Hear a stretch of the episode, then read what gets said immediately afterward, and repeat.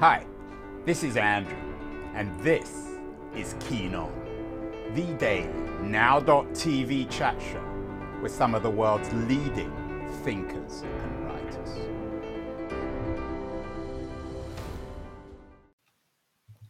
Hello, everybody. It's September the 8th in a very sunny, warm San Francisco in Northern California, uh, the heart of the next revolution in humanity, in the digital revolution.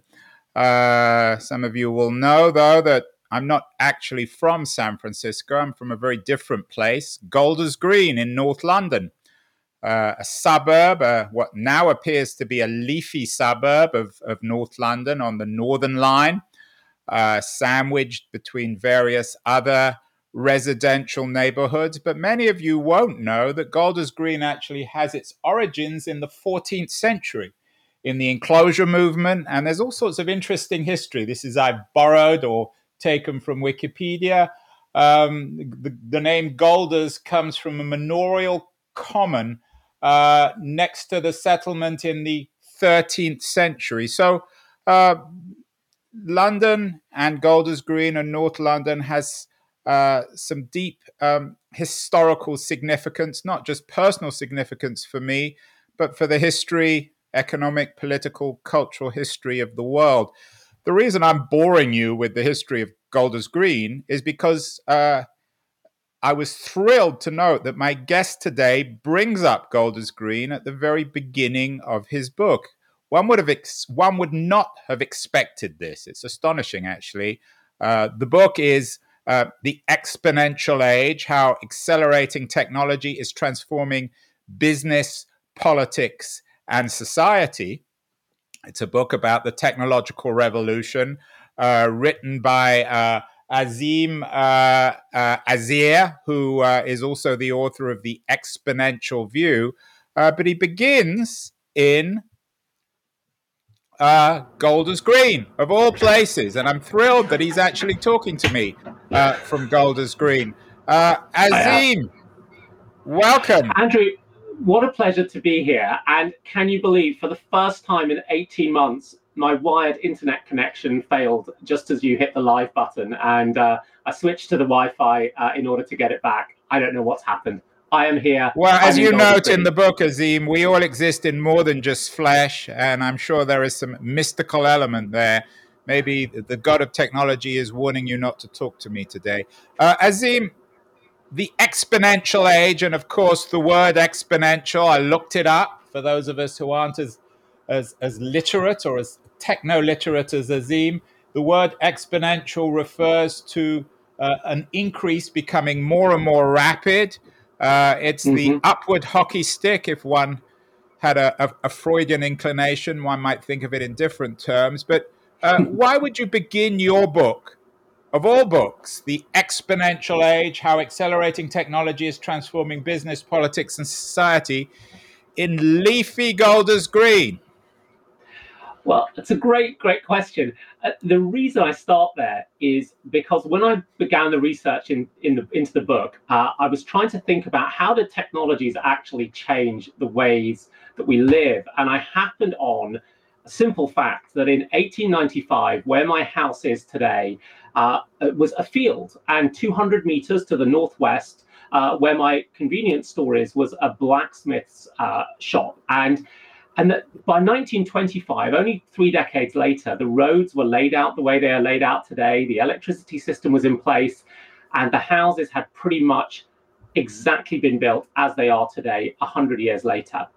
And, and what happened in that 25 year, 30 year period was that these three technologies of the telephone, the car, and electricity emerged independently uh, and, and were very quickly built into our societies. And in a 30 year period, our way of life turned from being uh, a late industrial, Victorian, still quite agrarian in some cases life, to that modern suburban city way of life that we've lived with for the last 90 years.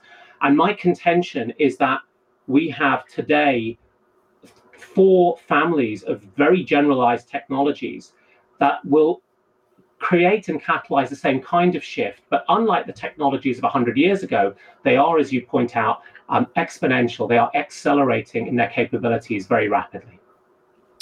Uh, I was um, yesterday. I, I interviewed uh, Edward Glaeser from Harvard University. Mm. He has a new book out, "Survival of the City," and he has a section uh, like you. He sees cities as being defined increasingly by digital technology. He has an interesting uh, section in the book on the great futurist Alvin Toffler, who wrote, I think, mm-hmm. still probably the the classic book about digital modernity, uh, Future Shock. Mm. Uh, Azeem, uh, Toffler writes, of course, about speed and dramatic disruptive change. What are you saying that Toffler didn't say in Future Shock? Well, I, I have, uh, first of all, tremendous respect for him, but I have the advantage of being uh, 50 years on, and we're able to uh, see how these uh, technologies have really manifested themselves. Uh, and they've manifested themselves in ways that um, some ways are, are, predictable from like a product perspective, you know, the idea of small devices we can talk into, but they have also uh, fundamentally changed the nature of power uh, in ways that we perhaps hadn't understood.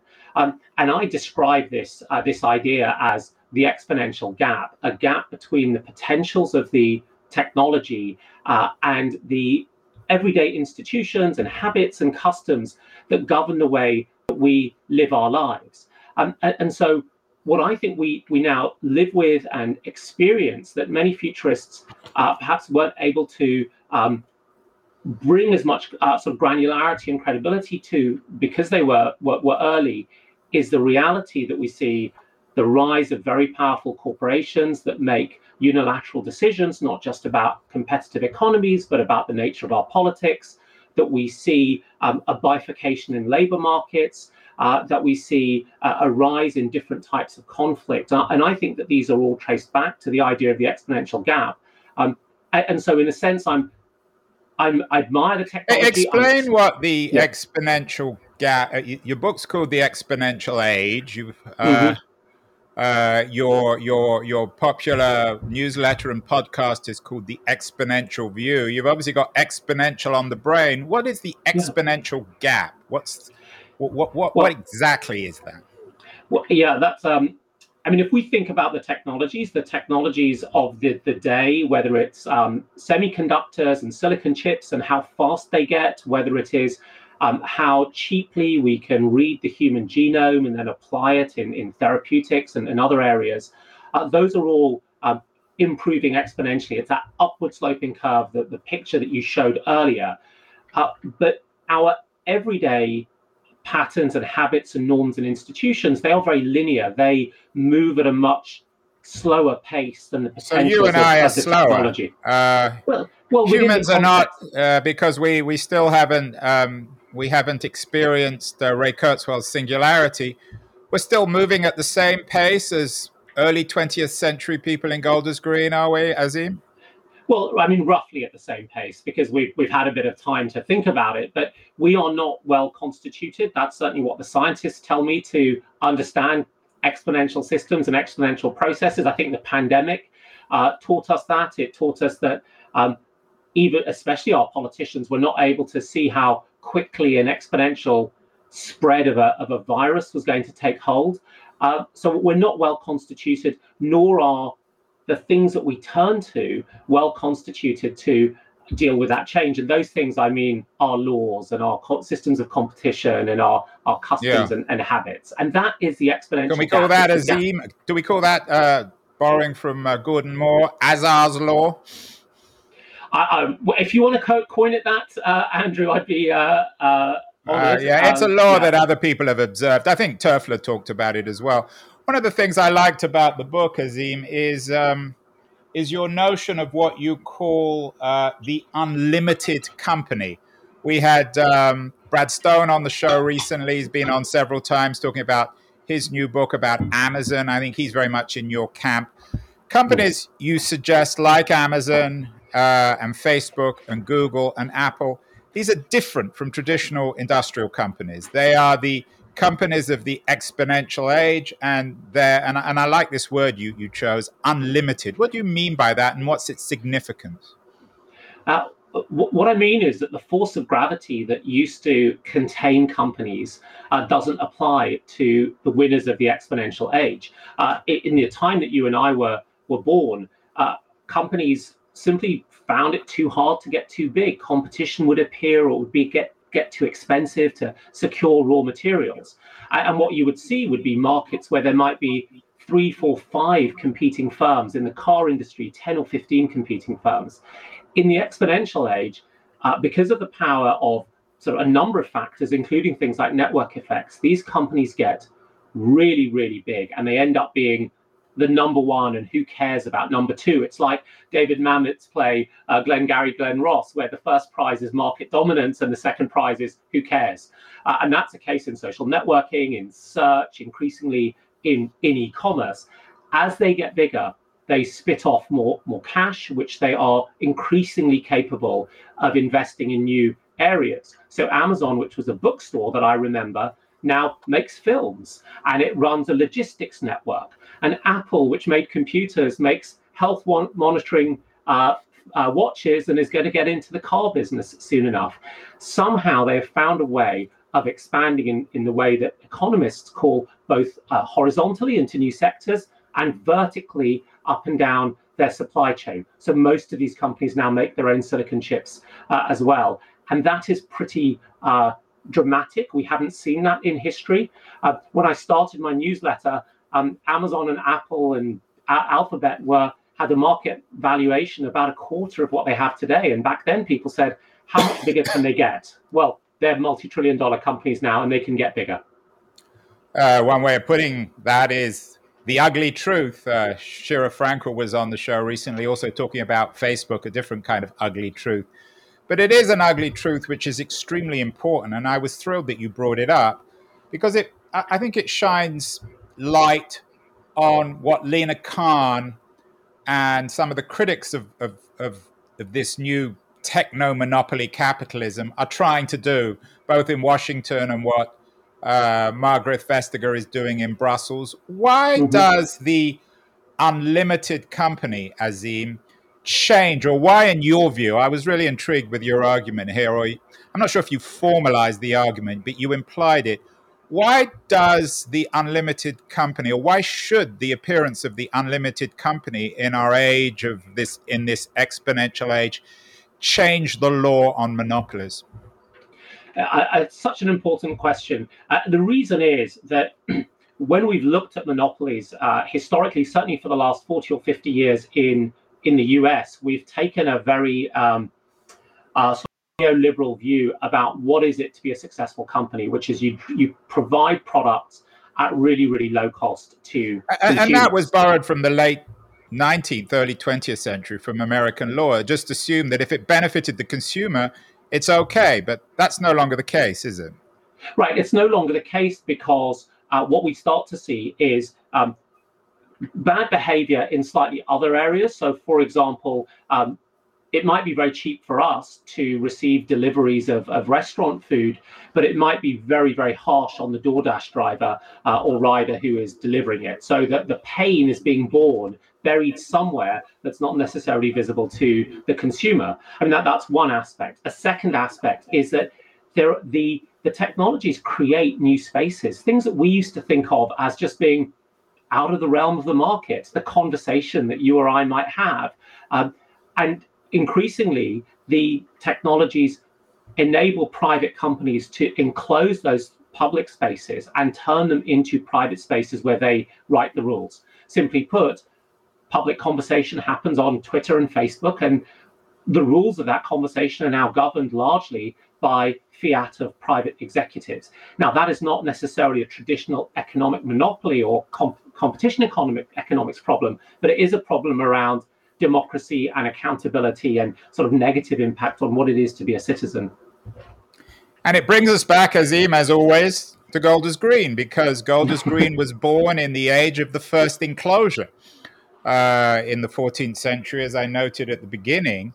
And right. what you're suggesting is that we're living in the age of, of what you call it's not your term, it's the uh, James, it's Boyle, James Boyle, professor yeah. of Loyal, the second enclosure movement. And I was particularly intrigued by that. and your integration of Elinor Ostrom into the argument because she's someone who's becoming increasingly fashionable, uh, a Nobel Prize winning economist who most people still don't really know. Why is Ostrom and this whole notion of the second enclosure movement, why is it so significant in terms of making sense of our, our exponential age? It's really uh, important because for the, the bulk of the exponential age, really from the start of um, the, the semiconductor industry in the late 60s, um, economic orthodoxy has been uh, driven by the idea uh, that comes from the Chicago school that there, there's the market and there's the state. If you want to, um, you know, regulate economic resources, the market is brilliant at resource allocation, and anything that it's not good at, you just chuck at the state, which will do a bad job. Now, there's a problem with that conception because there are other ways of organizing resources, and Ostrom uh, looked at those and she saw kind of collective systems of governing resources that she called commons. Uh, and she says, look, these things can be self governing.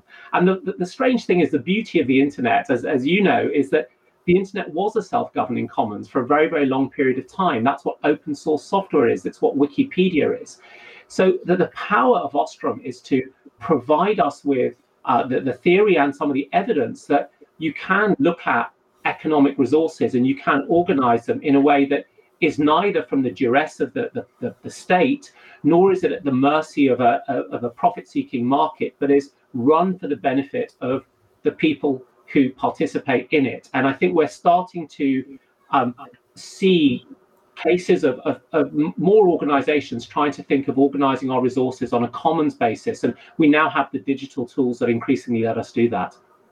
Yeah, it's really interesting you say that earlier this week. I'm not sure if you, you, you watched or heard the show. We had the great Greek uh, Marxist economist and politician Yanis Varoufakis on the show. Mm. Uh, he has a new book out called Another Now, which imagines that future, that future of a, of a, of a digital uh, commons. Um, uh, and and the headline from from LitHub earlier uh, this week was on on alternatives to techno feudal capitalism. That's beautiful. I, I, I don't think you like uh, Varoufakis is a Marxist, but do you think that's a fair way of describing this current arrangement with these unlimited countries, uh, c- companies in our age of exp- in our exponential age? Uh, techno feudal capitalism?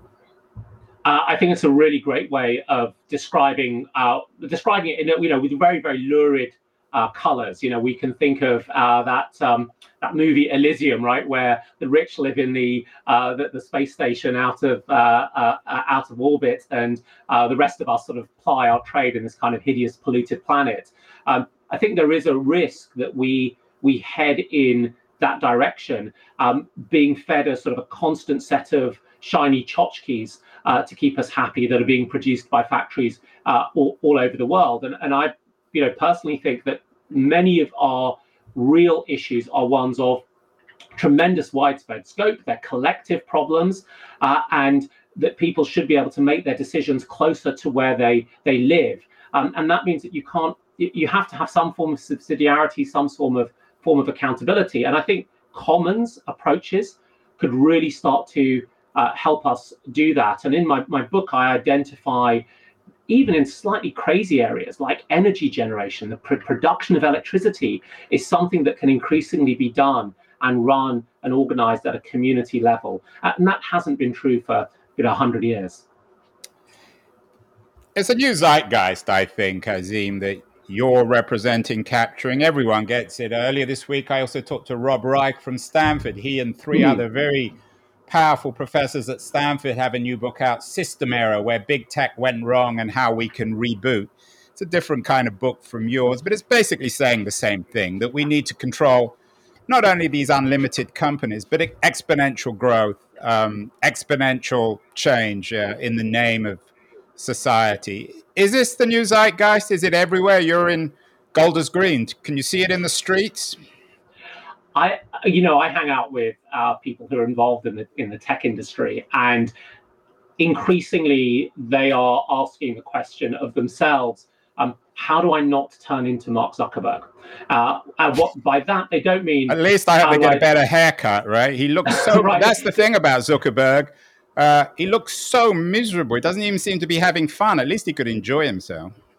Yeah, and I think their observation is less about you know building a successful company, which which Facebook is by any sort of investor me- measure, but it's more about um, you know how do I feel like I'm contributing while I'm being uh, successful, and I see this across a plethora of different different companies, and I think we increasingly have the tools and the technologies that allow us to to to do that. I, I love your use of the word zeitgeist because um, I, I think you start to see this in um, in other ways. And sometimes it is about mood music. I mean, just in the last day or so, the right wing British government has um, raised taxes or was intended it's going to raise taxes to levels that we haven't seen in the UK for 70 years um, in order to spend on social security and, and social care. Uh, and that is that's the right wing, that's a conservative party. Uh, and, and so there is a zeitgeist and a mood music against this notion of um, you know, efficiency über alles. Um, and I think even within the entrepreneurs, I'm an investor and uh, as well that I talk to, um, they're not exclusively focused on juicing the lemon uh, now in a way that perhaps they were a decade ago. Speaking of the zeitgeist, the guy who perhaps led this, led the great critique of Silicon Valley was the novelist Dave Eggers. Uh, his mm-hmm. 2013 book, The Circle, was the best book still and um, on on what we might call surveillance capitalism. He has a new book out uh, this week. It's called The Every. I'm actually talking to him tomorrow. I'm very excited about Wonderful. it, and it's about resistance. Is resistance the new zeitgeist? I had um, uh, Sara Horowitz on the show uh, last year. She's a wonderful labor organizer and writer. Is the key thing to figure out in our exponential age, Azeem, how to resist? As workers, as citizens. You also have a, a fascinating chapter on the exponential citizen, which I was particularly intrigued with.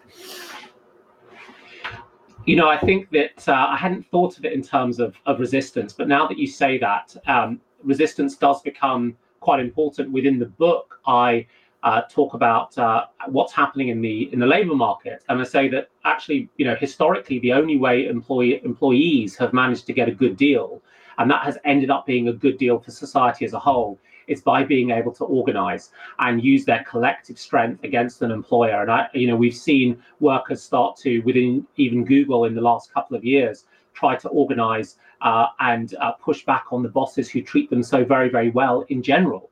Uh, and so i think there is a sense that organization and standing up and saying this is what we really want um, out of these systems it becomes very, very important.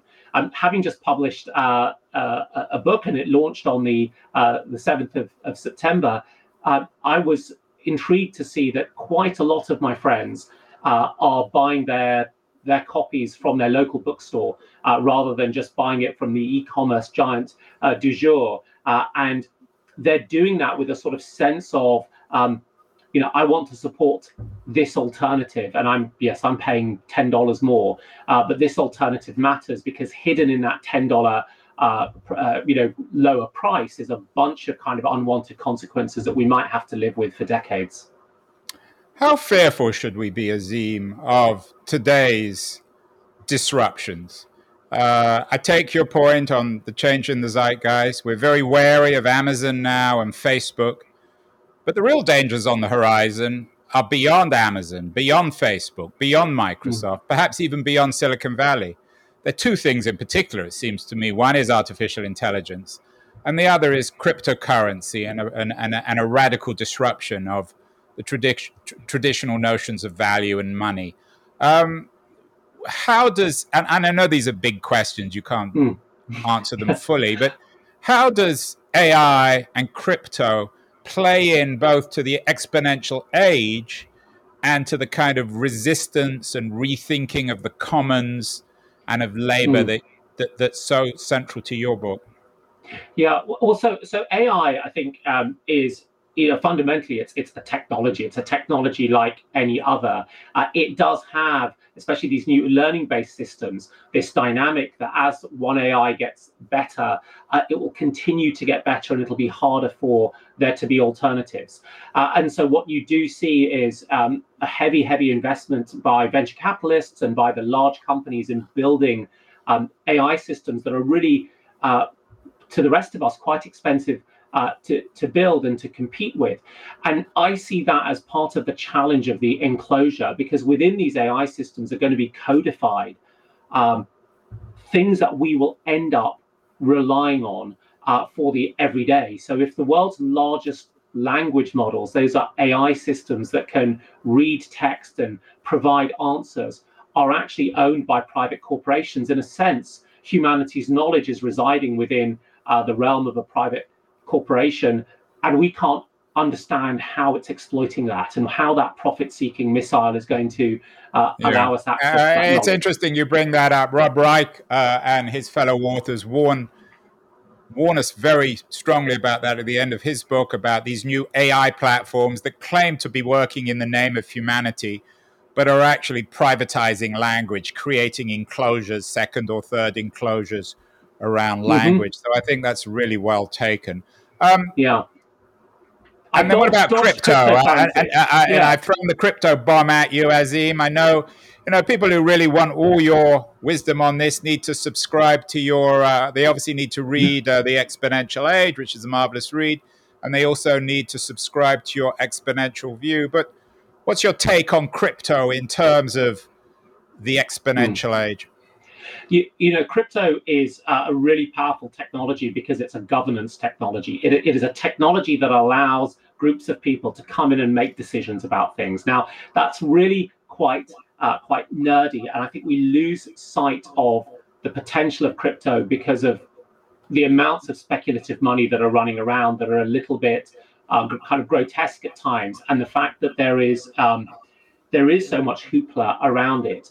But the interesting thing I think that crypto provides us is a way of building some of those com- commons governance ideas that Elinor Ostrom uh, talks about. And in fact, there's one very good crypto project called Filecoin, which actually on their website refers to Ostrom uh, in their in their white paper, their technical white paper. So you do see that um, some people are thinking about it that way. I think crypto is is here to stay. Some of the very very smartest software developers I know are working in crypto projects. They're not working in in mobile apps.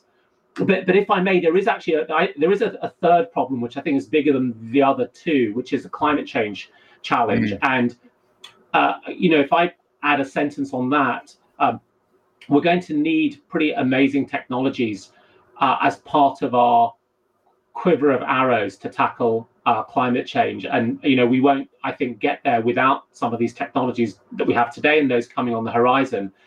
But the technologies in of themselves don't solve the problem if they're not governed well and if we don't manage the resources that they use well. And that brings us back to this fundamental question, which is, yeah, the technologies are really exciting, but the humans and the human institutions have to catch up and figure out how to apply them properly. And that brings us to work. Um, labor, which I think is hmm. also mm. central to your book. We had James Suzman on the show last year. I was referred to his book. Uh, it's a, a, deep history from the Stone Age to the age of robots, which is a sort of nostalgic Rousseauan take on labor and work what I like about your book is that you're not a nostalgist. You're not suggesting we go back to the enclosures of the 13th century in Golders Green, that we need to move forward, but we need to rethink, or inevitably, we have to rethink work because technology is replacing us. Uh, but in the way it's replacing us right now in the exponential age, it's only creating inequality. So, mm-hmm.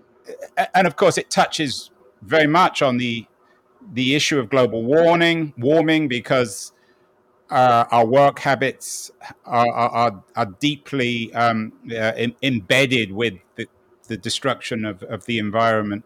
So, again, I know these are big questions, Azeem. Work. Look forward mm. rather than backwards. Don't be a nostalgist. Yeah. Don't, don't, don't, don't become Jean Jacques Rousseau.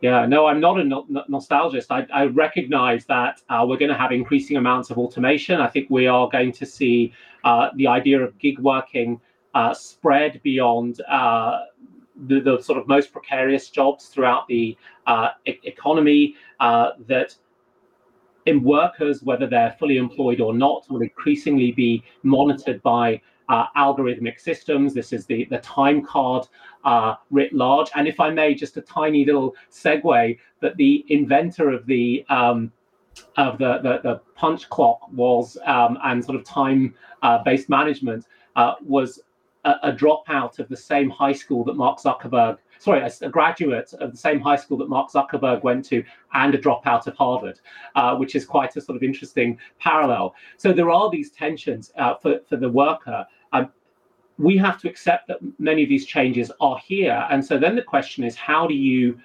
allow workers to participate in redefining what that agreement should be. And I think this is what the Luddites tra- tried to do a couple of hundred years ago. I mean, the Luddites were, I, am going to argue, uh, were arguing in favor of being able to participate in the governance and introduction of new uh, weaving technologies and also therefore be able to share in some of the upside.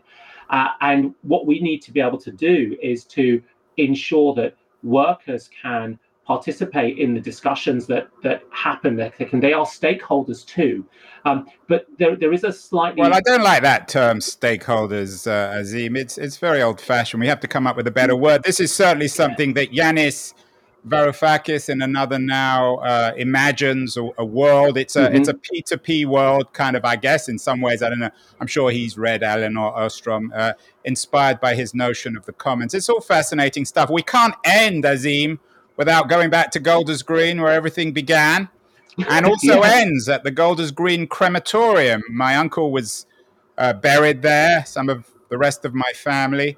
Um, we had. Um, Sergey Young on the show recently. Uh, the one of the ideologists of longevity. He says that we can live for 150 or 200 years. He's in there with Peter Diamandis and uh, and uh, Ray Kurzweil. Um, how does the a the exponential age? How is it going to impact on us in biological terms? In terms of living to 150 and 200? How is it going to? Because it seems to me that ultimately that when we look back in two or three hundred years, maybe you and I even conceivably, mm. uh, although very unlikely, you more than me, um, that's how the 22nd or 23rd century world will differ from the 20th and the 21st century. Well, we've made great progress, haven't we, in uh, extending longevity uh, around the world. Uh, what we haven't been able to do uh, as much is increase what people call the health span, right? How do you uh, not only live to 120, but how do you have 120 flourishing years and then as a calm and peaceful uh, death as you, you can? Um, and that that is a really interesting frontier. Um, I think the, the question is why are we pursuing that uh, goal and uh, what's what's driving it and how well do we sit against our collective problems today. I mean, I deliberately steered away from discussions of longevity, uh, partly because you, a book is only so long, uh, but also partly because we have kind of present discussions about how do we make these technologies and the companies that build them work for us all collectively. And that's really been my my focus in trying to bridge the gap between the policymaker or the ordinary person and the person in Silicon Valley who is the builder. Yeah, and again, it it doesn't require a genius to see the contradiction between people like Young and Kurzweil, who believe we can live to 150 and 200, and the utter crisis and collapse of the American healthcare system, which we, which I talked right. about with Thom Hartmann yesterday. So again, that reflects the profound inequalities in our exponential age. There's so much to discuss. We've got to end. Uh, mm-hmm. Though um, Azeem, um, uh, uh, Azeem Azhar, the exponential age, how accelerating technology is transforming business, politics, and society. May not quite be up there with uh, Future Shock by Alvin Toffler, but it's a very, very good read, a very important read. Congratulations, Azeem, as you speak to us Thanks from Golders Green. In addition to your new book, The Exponential Age, what else should people be reading in these strange times at the in the middle of our exponential age? Well, I'm really enjoying uh, a book called Outline uh, by Rachel Cusk. It's uh, it's fiction. It's about came out about six years ago. Uh, what I love about uh, her book is the the protagonist is a flaneur, quietly observing the complexities of life, and she brings us back to the, the, the humanity and the the dirtiness, the sort of um, the complexity, the inconsistency of what it is for people to be people and the relationships they have and what they really think. And she does it so parsimoniously. Every single word is honed uh, sharply, and I would really recommend it, especially if people are spending too much time reading about economics or technology uh, or regulation. Rachel Cusk's outline. Yeah, we'll have to get her on the show. I've actually got Jeanette Winterson, Jeanette Winterson coming up in a couple of weeks, who's written also a book about AI and technology. She's That's a wonderful right. writer too. So Azeem yeah. Azhar, uh, real honor. Keep keep up the good work. We'll have you back on again. So much to discuss, uh, which we haven't even touched on. Keep doing your good work, and congratulations again on the book. Thank you very much. Thank, thank you so much, Andrew. My pleasure.